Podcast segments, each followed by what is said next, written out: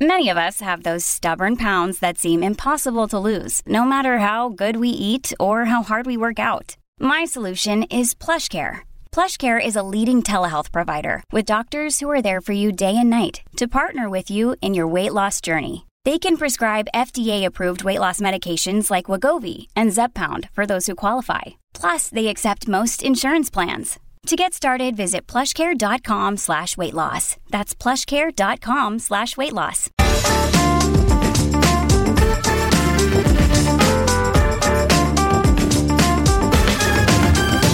Hello, welcome to Start Your Week with The Bunker. Listeners with kids, prepare to enjoy your last week of homeschooling for now. Perhaps you can let them bring in games and wear their own clothes on Friday and make a special day of it. I'm Andrew Harrison, and with me to take us through the next seven days is Arthur Snell, former diplomat, ex head of the UK Prevent Programme and International Man of Mystery. Hello, Arthur. You are joining us from your mobile studio, aka your car, aren't you? That's right. Uh, just trying to mix things up a bit. Why are you in your car on top of a hill? Well, uh, I, it, it relates to uh, animals and living in the countryside, and I had to pop out, and I didn't manage to pop back in time. So I thought I'd just park up on a foggy hillside. I think the COVID police say, "What are you doing here, sir?" Well, I'm actually podcasting officer. Of course you are. Of course yes, you are. Exactly. A likely story. A likely story, sir. Please come with me. Anyway, right. This week, obviously, the budget is this week's big event. Rishi Sunak's under pressure to find the, an extra 43 billion pounds to plug a hole in the UK's finances after the pandemic. We've been told rises in corporation tax are coming. Meanwhile, the Treasury Committee is saying it's not time to put up taxes. And a group of red wall Tories are calling for a cut in business rates to protect small businesses. What is going to happen, do you think, Arthur? I mean, predicting what's going to be in a budget is always a bit of a fool's errand. But how do you think it's going to play out this week? Well, I guess the big question, which has been sort of on everyone's lips for a few weeks is does Rishi Sunak try to kind of make back the money now, the huge sums that Britain has spent on the pandemic, or does he go pretty soft, keep the money flowing to the businesses and sort of try to make it up later? The challenge that he's got is that at the last election, the Tories promised that there were going to be no tax rises to income tax, national insurance, and VAT. So it doesn't leave him much room for maneuver. Of course, he could argue, well, these are a unique crisis circumstances and all bets are off, but I don't think he's going to do that. So he's basically got a few levers he can pull in terms of kind of stealth taxes, slightly obscure ones that people don't notice when he's giving a speech and they only figure it out a couple of days later. And then the other big one is corporation tax.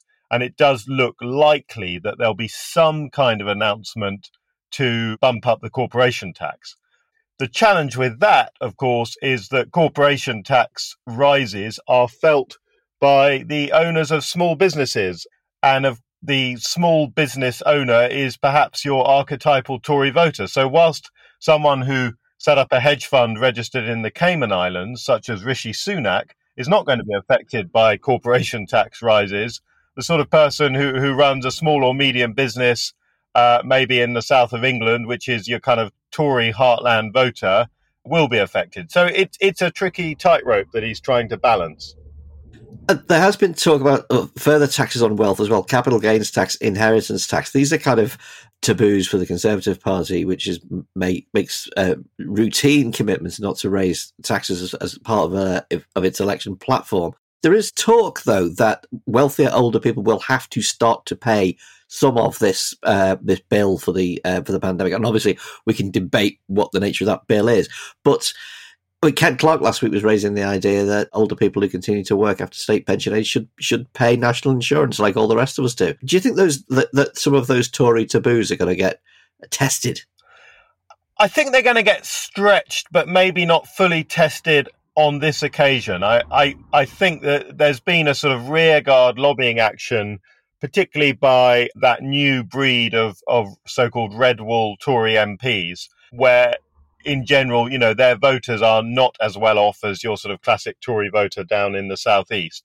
The basic difficulty is is twofold. One is that the Tory party now represents two rather different sort of slices of the electorate. So the the sort of the long term middle class, as as mentioned in the southeast, who possibly, you know, might be able to afford to pay a bit more tax, perhaps wealthy pensioners, people like that. But then you've also got the the new so-called red wall Tories. These are the the more kind of uh, culture-based Tory voters, Brexit supporters up in the north of England, and they are really not well suited, particularly in the light of the pandemic, to whether a, a, a heavier burden of the tax, or they certainly don't feel they are and they and I don't think they've been sort of sold that as as a possibility by their political masters. So, so you know, Sunak has got undoubtedly a very tough choice ahead of him, and and he's still, we should note, he's still promising to keep um, funding small businesses, particularly the sort of high street, the the restaurants, and and the other things that have basically are, are just being kept on on life support at the moment. He's promising to keep that life support going. So the huge sums of money going out of the door are still going to go out of the door for, for a few months to come. How do you think it's going to shake out politically for him? Because the Sunshine Sunak uh, outshining the Prime Minister thing, uh, you know, munificent, beneficent, and launching furloughs and so forth, has, I mean, it, it, his political profile, Sunak, has, has absolutely rocketed since this time last year. And it's never a good idea for a chancellor to outshine a prime minister. How do you think it's that is likely to shake out?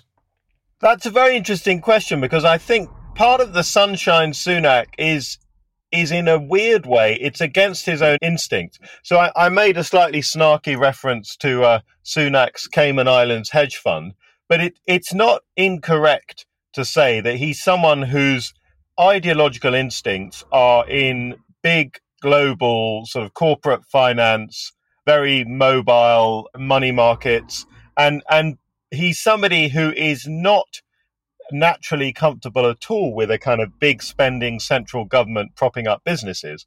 But the pandemic has upended all of the, the kind of norms of political calculation. So I think he's developed a brand, and I think he, he must be acutely aware that he is one of the very few really popular Tory politicians at the moment. And I don't think he's going to let that go. I think politically, this budget will feel like a relatively good times budget and there'll be various sort of words about we can't carry on doing this forever, but we probably are going to carry on doing it for a little while. And I, I think that's where so so it's sort of sunshine, but it's towards the end of the day. We can see the sun setting. I, I feel that's hmm. sort of where it's going to where it's going to be. There does seem to be a weird kind of fight brewing between old school spending phobics in the Tory party and the new Tory big spenders like Boris Johnson. You know, they, the government is now dominated by the kind of people that would have given Margaret Thatcher conniptions spending not just to deal with the pandemic, but the you know the leveling up agenda, which pre-exists the pandemic, is anathema to those old school Tories, isn't it? Absolutely, and and isn't it weird because Margaret Thatcher is the divinity which they all worship, but both on their approach to the EU, leaving the single market, and their approach to public spending, they're a very long way from from Margaret Thatcher's own ideology.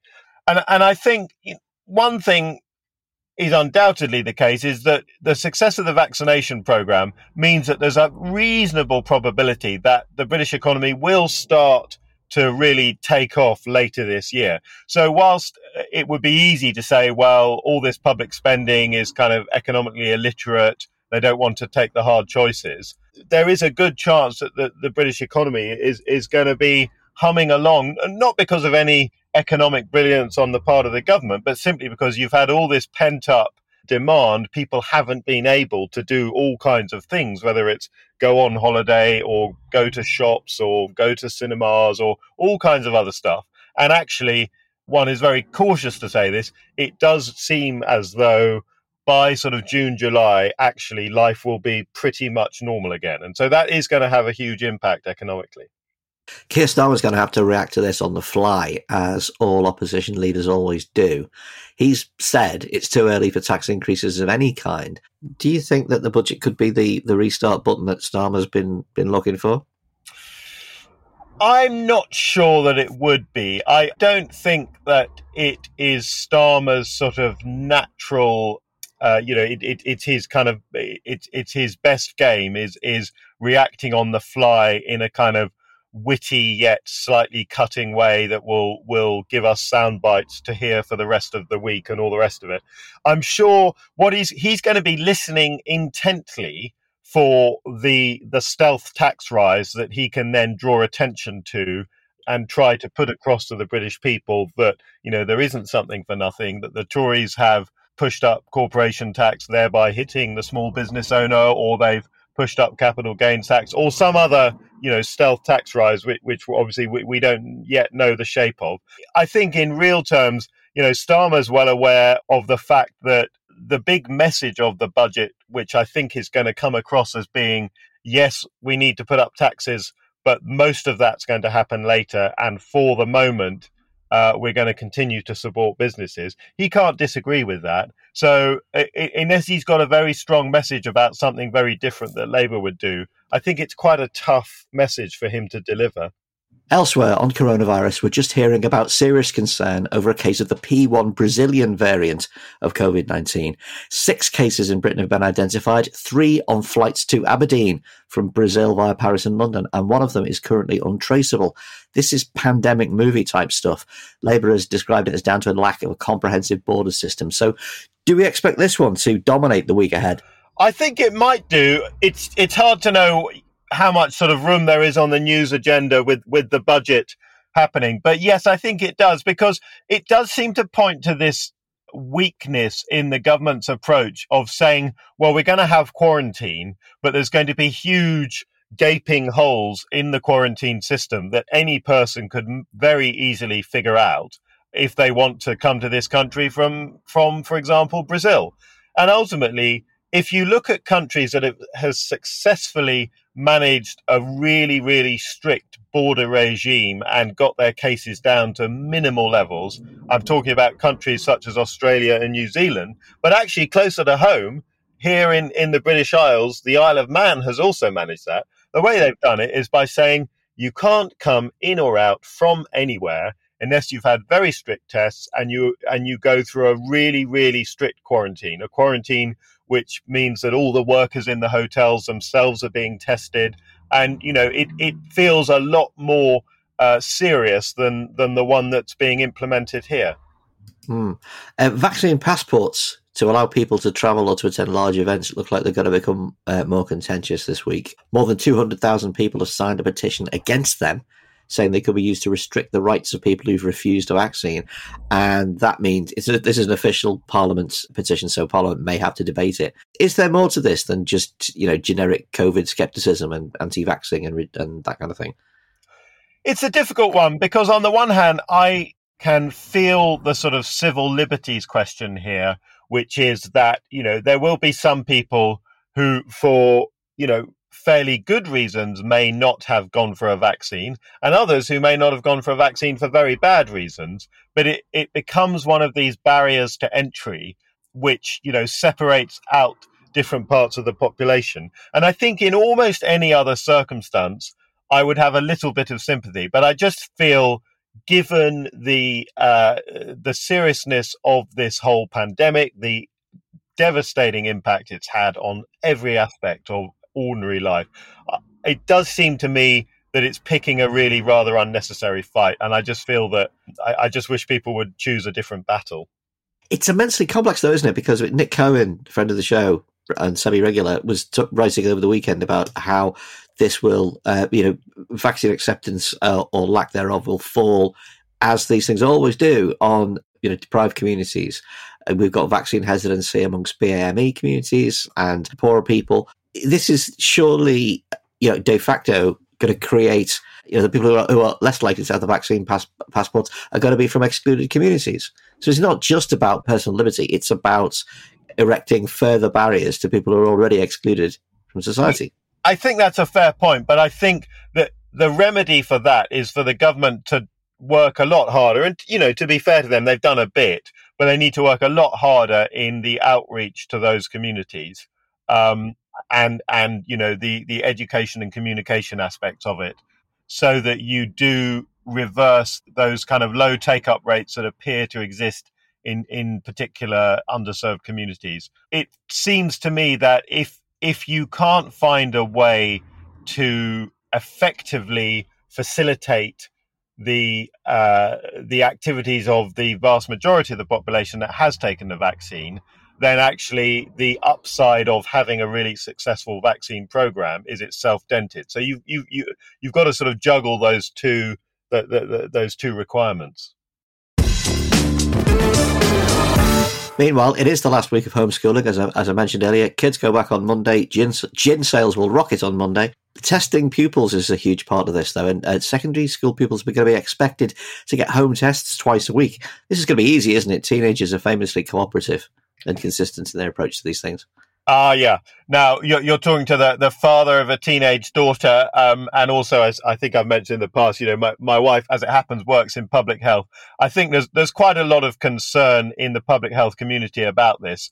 Um, these are tests which you administer by shoving something a long way up the nostril of a grumpy teenager, and they're tests that are not particularly effective. Quite often show a false negative. So I, I think, you know, any realistic assessment of what a harassed parent who has no medical training and is expected to administer this really quite sort of uncomfortable test on their child, we're going to have a, a, huge number of, of dodgy results. And I'm sure there'll be some parents, not many, I'm sure, but there'll be some probably who just don't administer the test but send in the results anyway because it's all too difficult it's better to do some testing than to do no testing. I accept that, but it, I think that this is a this is a very problematic uh, rollout that we're about to witness. And there's no priority vaccination for teachers in the new uh, second uh, phase of, of vaccination. Um, the Guardian has quoted one teacher as saying there's an impending sense of doom about the return. How do you expect this one to play out this week as we get closer to uh, kids going back?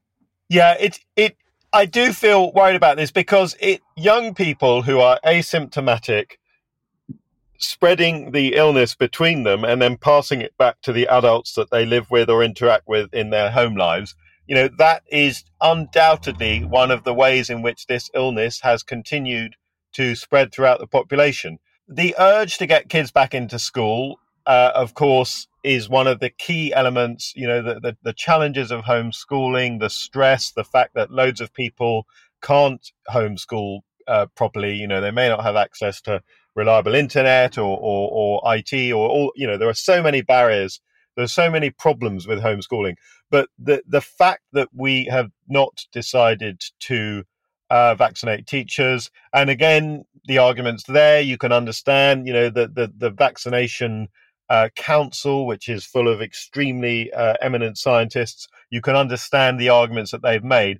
But ultimately, you do have this problem now that you've got a huge part of the population that is now mixing freely. Let, you know, I know schools will do their best to to uh, maintain some level of social distancing, but in real life that isn't going to happen. So I, I, think that we are going to see, you know, a, a, lot more of the virus being allowed to circulate. The the only upside is of is that you do now have a significant proportion of the vulnerable population are now vaccinated. So hopefully that will just reduce the the impact of it. Just a few things to cover before we wrap up. Um, obviously, we're always very careful about this, uh, but the political situation in Scotland has become a bit of a spectator sport. The Sturgeon Salmond vendetta is amazing, and Salmond's claiming his former deputy ran a deliberate, prolonged, malicious, and concerted effort to trash his reputation, even to the extent of having me imprisoned. So, Arthur, without English splaining, because we cannot claim any expertise here, although it is astonishing to look at. Have, have you been following this? Is it like, can we say anything about what we think might happen on this one? Yeah, well, I've been trying to follow it, and at one level, it looks like a relatively simple story of a very powerful political movement having a huge kind of power struggle carry on inside that movement, which is, you know, Salmond versus Sturgeon the complexities of it, the, the the allegations, because of course this does not relate to the court case on which Alex Salmond was cleared of all charges of, of, of allegations against him, but it does relate to a subsequent inquiry on similar issues, albeit a, a separate separate uh, inquiry. Uh, it looks very complicated. I think you know there's a risk of people south of the border, particularly those who regard themselves as unionists, of slightly rubbing their hands and saying, "Oh well, this gets us off the hook. The SNP is going to screw itself up, and therefore we don't need to worry about Scottish independence for another year or so." I, it's not clear to me that that's the case. Um, yes, this is a very unedifying spectacle, but I, I it, that doesn't seem to change the strong likelihood that in the Holyrood elections, the SNP will do very well and probably win a majority. And we're still faced with the same problem from the outset, which is that this is a very powerful movement that seeks independence for Scotland. And nobody who is on the other side of the argument has yet apparently come up with a sort of successful counter argument to uh, persuade the Scottish people that uh, that they don't want to back the SNP. Well, I've um, actual Scots who actually know what they're talking about in some depth on the show soon. We promise that. So that it sounds it, like a really good idea, and I don't need to feel so uncomfortable. a couple of things on the Arthur Snell foreign desk here. The killings in Myanmar are worsening. Um, what do we need to know about that? Yeah, so the obviously there was the military coup in Myanmar and then a very widespread and very kind of impressive wave of protests which appeared to have um, real kind of energy to it. If I'm honest, and, and I don't want to sound at all kind of ghoulish about this, I was sort of surprised that the, the, the crackdown hadn't already happened. The military junta in Myanmar has a very clear track record of being willing to be extremely draconian when they want to. And, and I felt slightly that we were just sort of counting down the days until they said, right, we've had enough now. We're, we're going to spill some blood and that will, you know, that will change the calculus. Well, tragically, that appears to have happened. And there have been killings of protesters in one or two different cities. Now, what we don't know is how, how what impact this will have. Will will uh, these heroic uh, protesters for democracy continue their struggle, or or will will they be sort of cowed? I I don't know yet. It is something that we are watching unfold before our eyes. But the other development, which is important, is that the elected, uh, effectively sort of prime minister Aung San Suu Kyi, who who obviously comes from the democratic movement, albeit there have been controversies around her stance on the rights of ethnic minorities in Myanmar, but she is due to appear in court today on charges uh, which, which uh, ludicrous as they sound, she's charged with illegally owning walkie-talkies. Um, but that was what the military junta got her for when they arrested her at the start of the coup. Blimey. And just finally, um, the emergence of the Khashoggi report. What did it conclude? How will that play out? What do we need to know on that one? Yeah, so this um, this is obviously the uh, the Saudi journalist uh, Jamal Khashoggi, who uh, was lured into the Saudi consulate in Istanbul, Turkey, where he was murdered, dismembered, and ultimately fed into an incinerator. A, a, a, you know, a, totally disgraceful and awful uh, story. At the time, uh, various intelligence agencies, notably Turkey and the CIA, had quite a lot of information about what had actually happened, including, it is alleged, an audio of the entire ghastly event unfolding. Out of that, a US um, intelligence report was prepared, and this was a classified report. And this is obviously during the Trump presidency, which sort of explained what had happened and attributed responsibility to the Saudi Crown Prince Mohammed bin Salman, uh, widely known as MBS. This report was classified under the Trump administration because, of course, Trump uh, got on very well with MBS, and, and his his son-in-law Jared Kushner was also very close with MBS, and there are suggestions that there may even have been, uh, you know, some kind of sort of economic relationship there. Trump, at the time of the murder, very kind of um, uh, I think, uh, disingenuously speculated that there could be any number of things that have happened albeit, you know, if you're in the Saudi consulate and you're murdered, that presumably is the fault of the Saudi state. Uh, so the report was hushed up, but um, the incoming Biden administration had made an undertaking to declassify this report, and they they delivered on that. They waited until President Biden has had his first phone call with the King of Saudi Arabia, King Salman, who is, of course, the father of MBS. Um, and and so the report emerged just at the end of last week. It's it's there on the internet for anyone who wants to read it. It's not a particularly inform informative report. It's only a few pages long, but it lays out the the central point, which you could argue is pretty obvious from the start, which is that if for this to have happened, uh, Mohammed bin Salman, who controls almost everything that happens in Saudi Arabia, had to be on board with the outcome. So it basically it it sort of lays to rest any idea that that somehow he, he was not responsible for the murder of Jamal Khashoggi.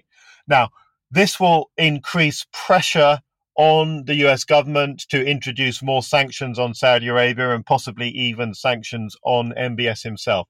I think the Americans will want to try to resist that and, and sort of try to put this behind them. For all the considerable distaste that you can imagine that exists in, in response to this awful killing, as has been the case for many years, um, Western countries need to be able to work with Saudi Arabia for a range of reasons in the Middle East, including the ongoing struggle uh, with Iran, including uh, trying to bring an end to the civil war in Yemen. And so I think the Americans are, are, are going to be uh, trying to say, well, we we have we've laid out clearly what we believe happened, and we regard that is you know that, that, that is now the end of the matter. But I I think those who are campaigning um, to see justice for Khashoggi and on the sort of wider issues of Saudi Arabia's activities in Yemen, this will just be yet another uh, sort of piece of evidence which will be used to to pursue that case.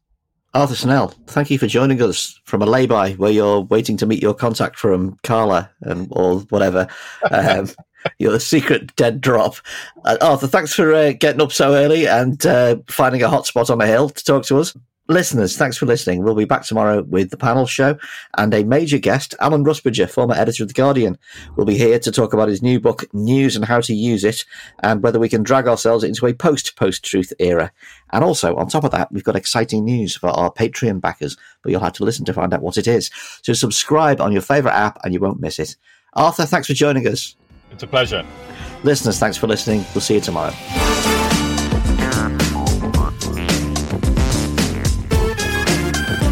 The Bunker Daily was produced and presented by Andrew Harrison.